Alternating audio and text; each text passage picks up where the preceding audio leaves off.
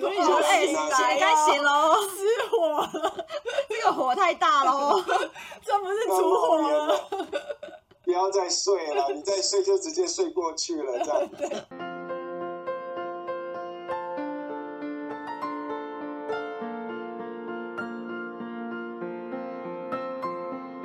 Hello，各位亲爱的朋友们，大家好，欢迎来我们的沃尔挖之月光森林女神开运馆，我是戴米亚。我是奥罗拉，我是瑞，现在马上要二月了，二月的头一天呢，是我们一个很重要的节日。嗯，所有跟神秘学、魔法有关的朋友都会抓住这一天的时间，因为这一天就是我们俗称的连懒惰鬼都会要做蜡烛仪式的一天。为什么呢？我们请奥奥老师来给我们解释一下。为什么呢？我们请瑞老师来跟大家解释一下。你为什么不愿意承认自己是懒惰鬼？哎，我不是哦，我不是，我是一个很勤劳的一个女巫哦，我不是跟丹尼老师不一样。为什么常常会说懒惰鬼在这天都要做蜡烛仪式呢？因为其实平常很多日子都可以做蜡烛仪式，但是呢，这一天就是非做不可的，就是因为这一天做蜡烛仪式的能量最强，效果最好。那你不是错过这一天就很可惜。而且这其实常常这个前后期都会跟春节交替到，嗯，所以这一天刚好也给我们在新的一年有一个好彩，就是我自己在这个时候，第一个有钱，然后再也是有时间，然后可以来准备做这个仪式。那瑞老师，你在这个日子会做蜡烛仪式？会啊，当然会，这么容易的仪式，它就只要蜡烛就好，它不太需要其他的东西，不像其他的时候做仪式，你需要准备很多东西，你就去把蜡烛买好就好了，就可以做。那这个跟蜡烛有关的女神，她到底是谁？我们主要二月一号是我们的圣烛节，那呃有些地方它可能会多过个一两天，但就是最重要就是二月一号这一天，因为它就是开春的节日。圣烛节主要就是呃爱尔兰的女神，就凯尔特女神、布利基女神的日子，所以我们通常都会是一月三十一号晚上就开始点，然后让这个以前就开始像除夕夜的概念，先预 预不。是因为布利基女神，就是她会巡视每个地方嘛，就是整整晚点点到隔天早上起来这样子。对，哦，是要点一整个晚上的意思。是的，那那，蜡烛得要很大吗？也不需要吧，能点超过八个小时就差不多差不多、嗯一个杯蜡的大小应该就差不多了。OK OK。对，那关于这个布利基女神有没有什么样关于她的传说可以跟我们介绍一下？布利基女神是凯尔特人的女神，就是爱尔兰女神，她是非常非常强大的女神。如果你真的很深入的去研究这个女神的话，你会发现这个女神真的是无所不能、无所不在。那怎么样体现这个女神的强大呢？其实我们现在这种女神信仰啊，其实是比较视为的，因为某一个宗教的兴起，所以它取代这些原本这些各种信仰的存在。布利基女神呢，她特别的地方是，就算她被基督教化了，她的所有的特色跟元素都还是保留下来。从布利基女神变成圣布利基，就是基督教进到爱尔兰之后，为了把异教转化成基督教，就把布利基女神写成说她是一个修道院的院长，是一个基督教的信徒。但是即便是如此，所有布利基女神的特质全部都原封不动的变成圣布利基这个信徒的特质，所以它是好好的被保存下来了。所以比如说像我们。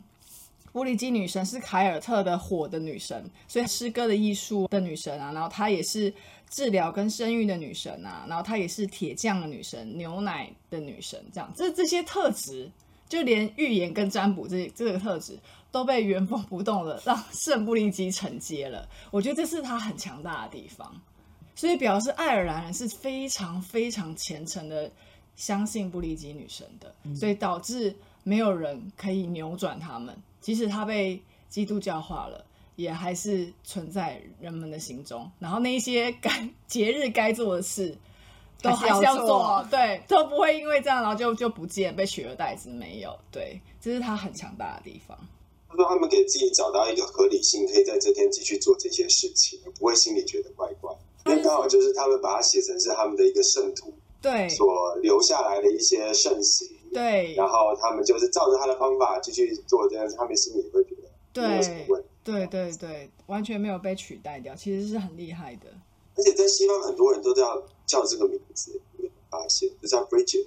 英国就是 Bridget 的字根演变而来的。哦，英国真的。对，British 就是 Bridget 这个字根演变而来的。哎，对耶，所以这个真的是跟他们的文化是息息相关。嗯，对啊。哎，那刚刚瑞老师讲了那么多，能不能请奥拉老师给我们介绍一下，到底布基女神在我们的呃，就是这个民间的形象应该是什么样子？民间的形象是什么样子？一般来说呢，就是布利基女神，她很标志的，就是她会有戴着绿色的斗篷，或者是穿着绿色很传统的那种，你知道吗？德鲁伊啊，那种就是。袍袍，它是算是袍子吗？他们的传统服装，传统对，就是一般人可以很常见到布利基女神以这样的形象来出现。嗯，然后因为她也是光明女神嘛，所以你看到她永远都是一个很温暖、很光明，然后火的女神，然后又是一个立春天的开始嘛，所以就是有一个很有朝气的一个形象出现，大概就是以这种形象来出现刚刚奥罗拉老师有提到布利基女神是火的女神嘛？那呃，火的女神大家就会想到是什么火？炉灶嘛，炉灶有火嘛。然后还有就是有一个工艺很需要用到火，那就是铁匠，他们在铸铁锻造的时候也需要用到火，所以布里金女神也是那种锻造铁匠的守护神。然后这是火比较物质面的，那还有一种比较精神面的火，那就是所谓的灵感之火。对，所以她也是诗歌的女神。关于诗歌的方面，有这边有有一个小小的故事，可以让大家感受到布利基的那个诗歌女神的那个特质。就是有一天，布利基女神就造访了一个酋长的家，然后她就要求酋长的小孩去，哎，墙上有竖琴，说，哎，那你们弹一下那竖琴来听听。然后酋长就说，因为我的吟游诗人不在，因为呃，凯尔特人就。吟游诗人会唱歌啊什么的，所以孩子们也不知道怎么演奏这个竖琴。然后布利基女神就祝福了那些孩子们的手，然后他们就变得开始以很娴熟的技巧弹奏那个乐器，然后开始唱歌那样子。从此之后，成为那个国家国王的吟游诗人。这就是他的一个小故事，就是非常强大的魔法力，对对，强大的魔法力。然后铁匠的话呢，他并不是真的铁匠。神本身，因为所谓有铁匠神，大家以为说哦，那你就是一个铁匠形象，然后很会打造嘛。它激发的是大家的那个艺术的那个部分，就是灵感之火，就是你在你在铸铁的时候，你是很有创造力的去做出很厉害的武器，或是很漂亮的武器，或是铁器这样子。所以它它比较是呃处于创造力跟艺术性的那一个部分。那另外就是早期。在古时候，铁匠其实是会被当成魔术师的，嗯，因为把一个一块东西，然后变成一个很华丽的东西，其实很像魔术师在变法术嘛，所以他是也是女神守护的对象之一。一方面也是因为他有魔法那个成分在，嗯对。哎，那我们圣烛节这一天，除了在点蜡烛这个习俗之外，我们还可以做什么样一些活动来庆祝这一天？这一天庆祝最好的、最适合就是吃一些奶制品的东西啊！为什么要吃奶制品呢？对，为什么？来，我们请瑞老师来为大家解答一下为什么要吃奶制品呢？好，呃，圣烛节这跟奶那个洁白的颜色有关系，因为那个时节就是开春了，其实你整个冬天食物都吃的七七八八了，对你可能就剩下。一些乳制品可以吃，现在就是羊要生小羔羊的时候了嘛，对，那也会有产产奶啊，对对对，所以这个时节就是喝牛奶、吃乳制品的好时节。另外就是圣烛节，它它的原文是 I M B O I C，我们可以用音译叫它英伯克节。总之这个字呢，它其实是跟净化跟清洗有关系。这是为什么呢？因为那时候是开春的嘛，嗯，度过一整个冬天。那些牛啊羊都很密集被养在一起，春天就是有比较细菌好发的日子，比较容易有传染病。那这个时候就是需要好好的把那他们清理清理，检查一下他们身体健康。另外还有原因，这个时候不是羊都怀孕，然后会产乳，所以这个字它也有怀孕，然后有生殖力、有生命力的那个意涵在，这样子。这跟那个布利基女神的形象很搭哎，对啊，就是一个春天，然后开始要产羔羊啊，开始要生产，开始万物要开始萌发的时候，对，一个时机。而且还有一个重点就是，呃，女神出生的故事也带到牛奶这个部分，呃，布利基她出生的时候，她是跟太阳一起出生的哦，因为她是火嘛，光的女神嘛。幼年的女神，她是用另一个世界的圣牛牛奶喂养的，所以她是喝牛奶长大的哦，纯洁的牛、纯白的牛奶长大的。所以这就是为什么奶、羊奶就是可以代表一个女神的一个象征。我这边要补充一下，就是我们之前讲了很多，比如说呃北欧的神话，或者是各个地方的神话，但是布利基的这个体系好像是另外一个，就是他们这边的呃文化法好像跟其他都不太一样。跟我们常知道什么宙斯啊什么那些好像都没啥关系。你可以泛称她是凯尔特的女神，但如果你再更仔细看，她其实是主要是爱尔兰那个部分对她最虔诚的信仰。嗯，但因为凯尔特人遍及了。英国，因为英国也是凯尔特人嘛，然后还有欧欧洲有一些区域是凯尔特人。你仔细研究，其实凯尔特人的分布是非常广泛的，对。所以主要就是分成三支嘛：凯尔特人、日耳曼人。日耳曼人就是北欧那个体系的，德国北欧那个体系；再来就是罗马这个体系的。大概这是三个部分。今天我知道，除了在呃点蜡烛或者是吃一些奶制品之外，那有没有一些其他的在当地他们会做的关于圣烛节的习俗？有啊，就是在爱尔兰，因为爱尔兰是一个非常传统，然后信仰布利基女神非常虔诚的一个地区嘛，所以他们其实直到今天，其实都还是有在做这种延续这样的传统。在布利基之夜，我们讲的就是一月三十一号这一天晚上呢，然后他们相信布利基就是女神，他们会她会出来，然后会到各家去巡视，所以他们会在。入夜的时候，就是反正就天黑了啦。天黑的时候，就会在每个房间都会点起蜡烛。那再来就是他们会把衣服，就是比如说呃衣服也好啊，或者是手帕啊，或者是缎带、丝巾这些亚麻布的这些东西，就会放到屋外去。有些人会把它挂起来，有些人会放在比如说是门栓上面，或者是。花园的篱笆上面，因为他们相信布利吉女神进来，她到他们家的时候会接触到这些衣服。你就路过的时候就顺便这样，就会祝福这些衣服。那当我就是身体不舒服啊，或者是有什么样的状况的时候，这个这些衣服都能够为我带来好运。所以他们很常就会，比如说拿手帕。然后这个手帕就是我的幸运手帕，也是我的疗愈手帕，我就会把它随身携带在身上，而且是一整年都可以用的一个部分。就是他们一定会做这件事情的。那我觉得这个还蛮有趣的，我觉得大家也可以试一试。就晚上的时候，在一月三十一号晚上，就拿个手帕或者是一条缎带放在你们的窗台外面，然后就是点蜡烛嘛。那当玻璃金女神来的时候，这就会也会成为你的，他们讲说叫做。布利基的丝巾啊，或者布利基的斗篷，就是一个幸运小物，对，非常好用。如果放在蜡烛旁边，这样也可以吗？要放外面，要放外面，嗯，蜡烛外面，对，窗户外面被风吹走，所以你他们很多人会把它拴在那个门栓上面，对，或者是把把把它放在那个篱笆挂在篱笆上面，会确保它不会飞走啦。对，然后就是好。那蜡烛要放在哪里呢？蜡烛的部分的话，我们一般我们在做的话，会在祭坛上面做完仪式之后，我就会把它移到窗边。对，要到窗边，一定要移到窗边。女神经过的时候才会看到你点了蜡烛，她才会进来。对，她才会进来。那因为在窗边，主要是你放在室外容易被吹熄。对，而且因为有危险呐。丝巾也放在外面，蜡烛也放在外面，哪哪哪一个是被吹走？失火。你知道，像我们北京昨天那个风之大，吓死。我都觉得那个窗户快扛不住了，哦，那风一吹，那可能就不知道飞了。对啊，瞬间就熄灭。你今年就感觉有种不吉利的感觉。对，就歪歪歪歪。女生到底有没有经过？那女生经过，然后把那个蜡烛给吹熄了。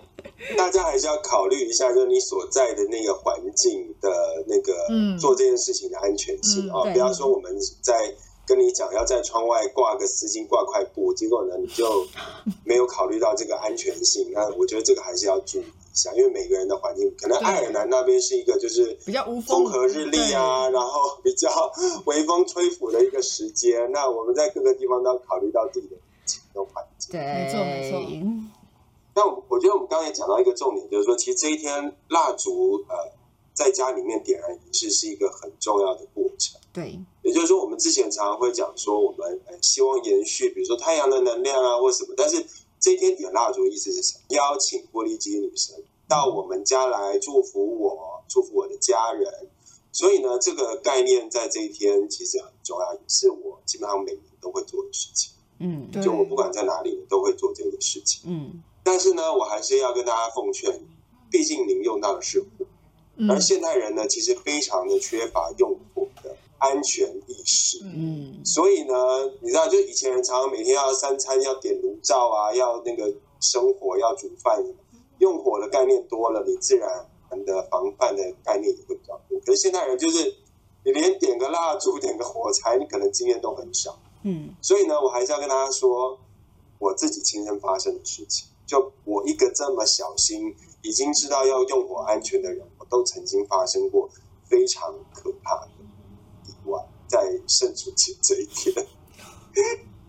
也就是说，我们希望借由圣烛节给自己带来一些好的那个，比如说好的开始啊，好的祝福。但是只要火你没用好，那不好意思，你还是很会发生比较难以控制的状况。嗯。那这个就要说到我大概在两三年前的有一天呢，我点了蜡烛，我拿那个蜡烛呢，就是可能就是放的时间有比较长，就是外面有涂金漆的那种蜡烛。那你也知道，就是很多这种金漆蜡烛上面都会做一些比较特殊的化学物质吧，就是他们会让那个外外表的金漆，它那一层不会燃烧烧起来。然后当时我也很，你知道，就是觉得，你知道蜡烛一定要配一点香气，对不对？所以本人就敷了那个 纯的天然精油。大家知道，天然精油是有所谓的易燃的特质，嗯，它在某些物质上面，它会帮助它助燃。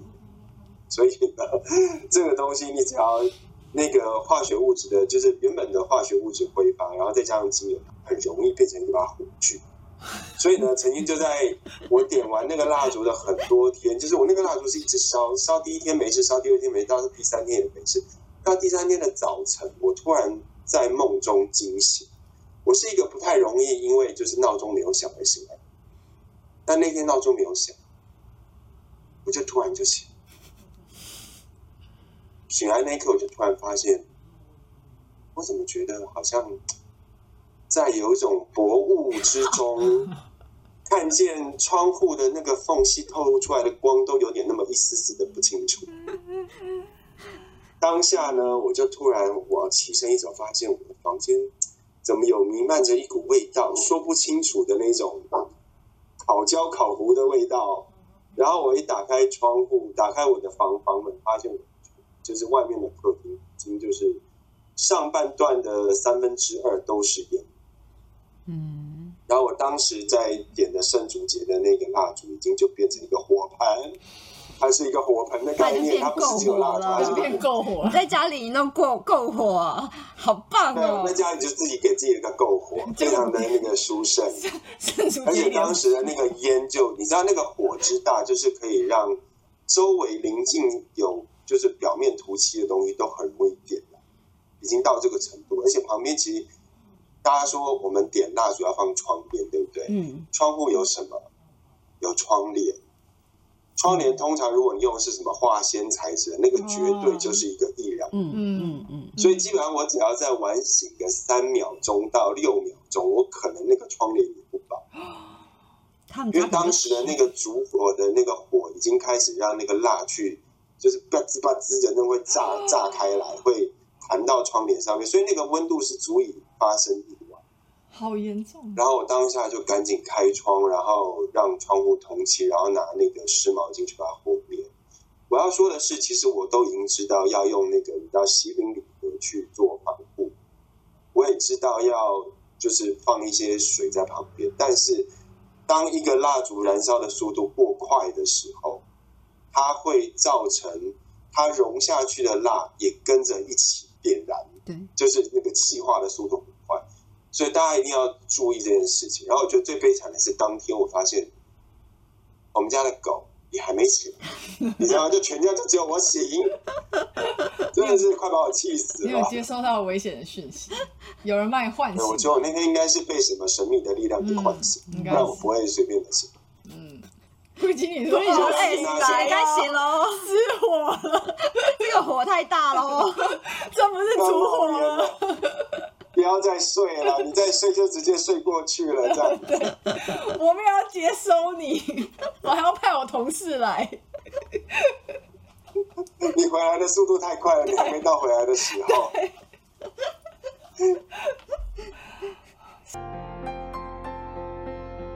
所以，我在这边还是要提醒大家，就是如果你在做圣烛节仪式的时候，最好用所谓的杯蜡。如果你不是一个这么常做蜡烛仪式的人，啊，不管你是用像那种宜家的那种有玻璃杯的那一种啊，那或者是你至少在一个玻璃容器中，但是我还是要提醒各位，你不要以为玻璃容器就不会炸。我也曾经有遇过那个 玻璃烟灰缸，你知道，我都已经用烟灰缸去盛蜡烛了。由于那个蜡烛燃烧速度过快，跟它燃烧的太，就是那个烛火接触到玻璃，它的受热不均匀，让那个烟灰缸裂开，导致那个蜡又往下烧的那个桌面都，然后木头桌面都燃烧黑了一块。要用金属，好吗？各位，你可以用三层防护哦，让你尽量万无一失。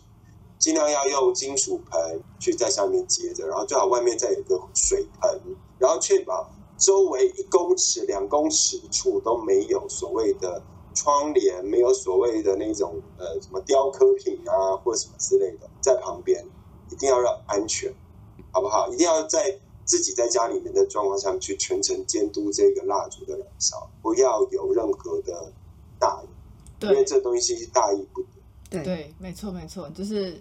火这个东西它瞬息万变呐，那即即使你是用杯蜡，呃，如果你融很久，那杯蜡整个都变成异状的时候，它其实是非常烫，其实也会让你原本的桌面，如果你是木头桌面，可能也会受影响。所以你还是最好是一个小水盆，然后里面放杯蜡，这样是比较安全的。所以蜡烛不要求大了，就小小的，因为毕竟圣烛节它就是点一个晚上，顶多再点二月一号这一天而已。所以不需要买到太大只啦，这这种尺寸都有点太大了。对，其实我觉得你就找六到八个小时可以燃烧的就好了，其实就足够了。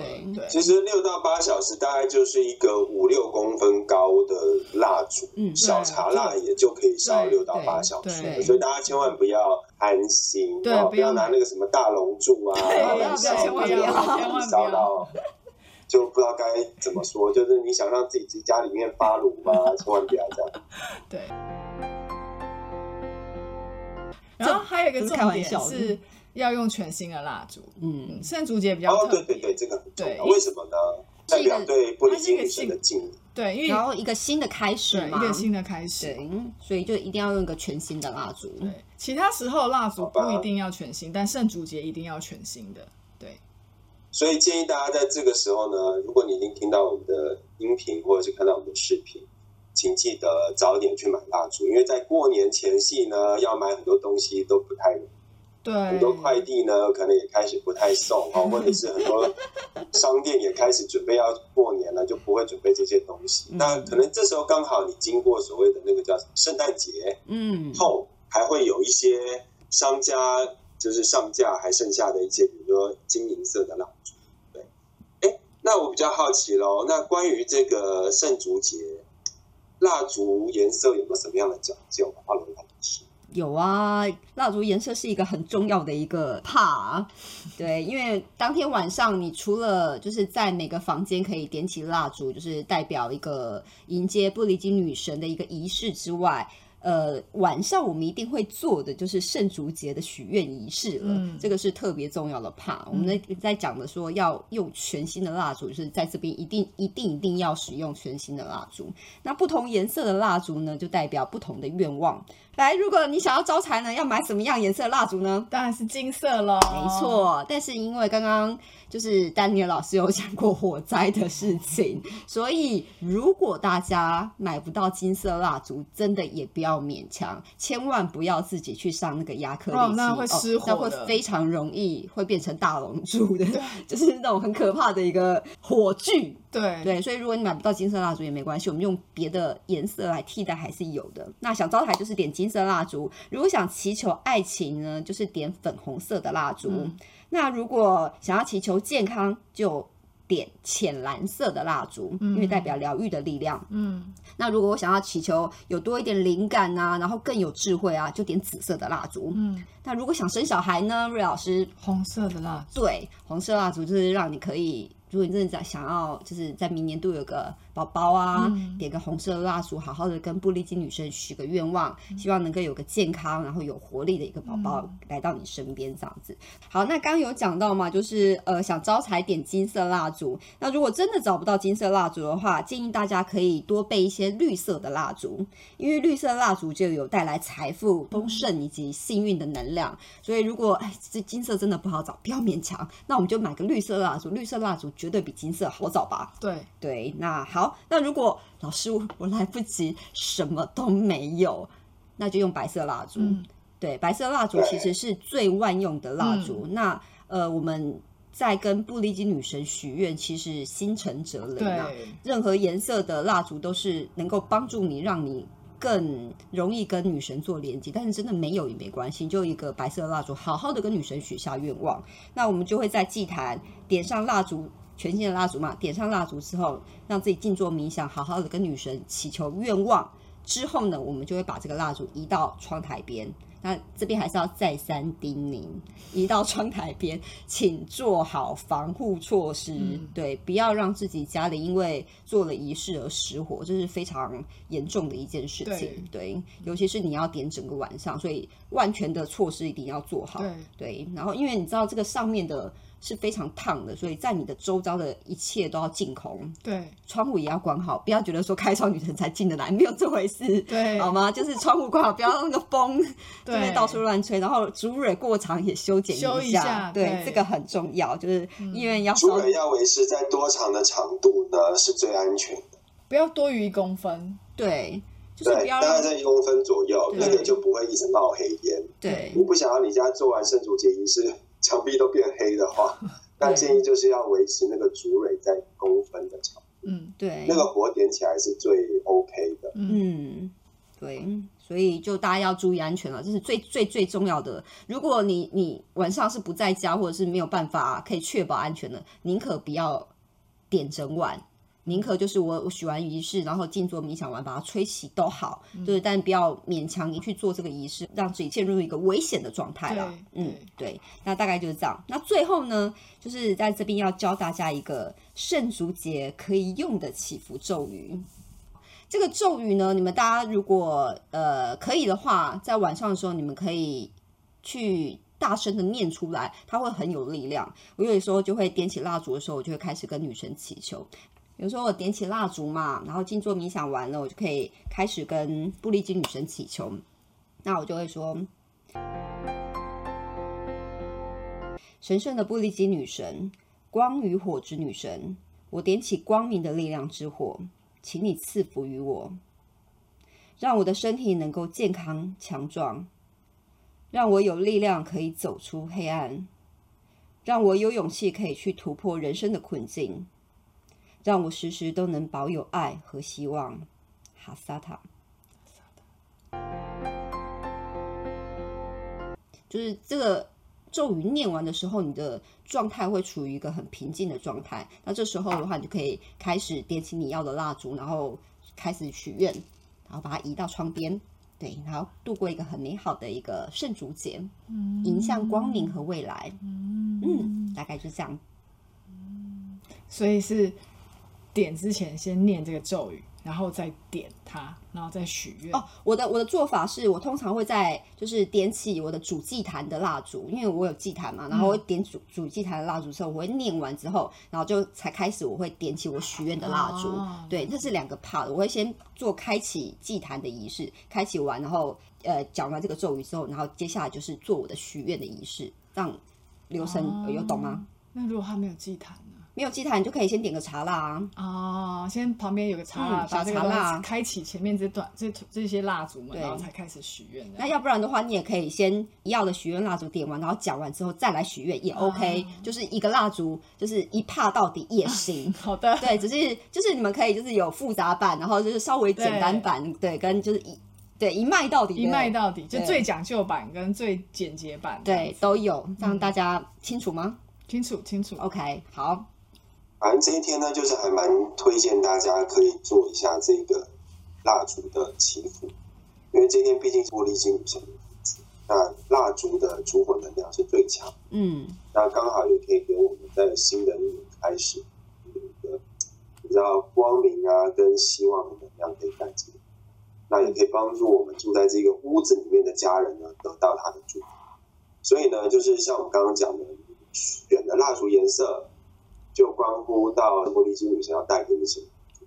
啊，所以像我们刚刚讲那些颜色，我觉得你都可以准备起来。那我建议一个窗户旁边，除非你们家窗户真的很大，不然我觉得大概摆两三个，我觉得就差不多。哦，不要就是说，哎，比如说爷爷奶奶啊，或者是家里一人一个啊，或者摆起来十多个，那我觉得那个有时候在控制上面可能就不是很好，我们就尽量简化。Maybe 就是一一个家人，你帮他选一个比较最重要的蜡也可以，好，就是尽量简化一点。因为一切，我觉得在使用蜡烛的经验上面不够多的时候呢，还是先从简单的开始。当你做了有经验之后呢，我们再一步一步。反正每一年二月一号都是圣烛节，嗯，所以每一年你这个时间点都可以做，而且我们基本上也都会提醒各位要做仪式，因为我们自己在这边，就像我刚刚讲的，连懒惰鬼的我都会做仪式，啊，就是代表这天真的很重。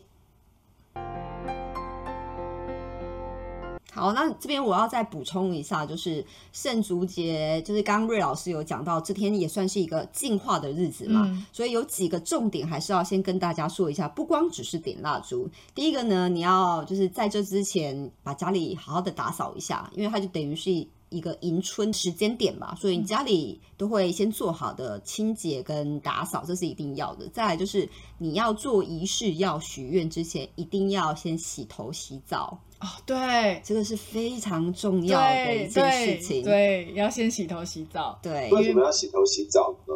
因为玻璃金女神会来拥抱你，会亲。她可能会来经过你的时候，会来亲你的额头啊，或者亲你的头啊。我就发现，哇，好臭啊！人类。咸酥鸡的味道，哎，油耗味。所以如果可以的话，最好可以选一些花香的洗发精啊，然后沐浴乳啊，让你的身体是香香的，然后清洁的，很干净的。然后女生来到你家，然后到你的床边想要亲吻你的时候，才会觉得亲吻 lucky。对，怎么还有麻辣火锅味道？所以这是非常重要的，就是你在什么时候，其他时间没有这么讲究。对。圣烛节特别的讲究这件事情，对对对，要清洁，这件事情又非常容易达到，所以希望大家落实落实。就洗澡洗头也没有什么很难，你每天都要洗澡洗头的吧？对啊，对啊，对。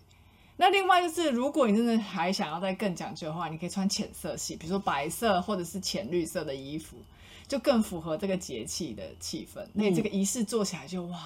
充满了那个不理解的感觉。明年一整年就是二月之后，就是会光明、春天，然后温暖、爱，就是非常的丰盛，而不是就是 什么又没洗头、油油的，对，然后做做一次都不舒服什么之类，不是这种感觉。你做一次你要很享受、很 enjoy 那那个状态，对对，重重点。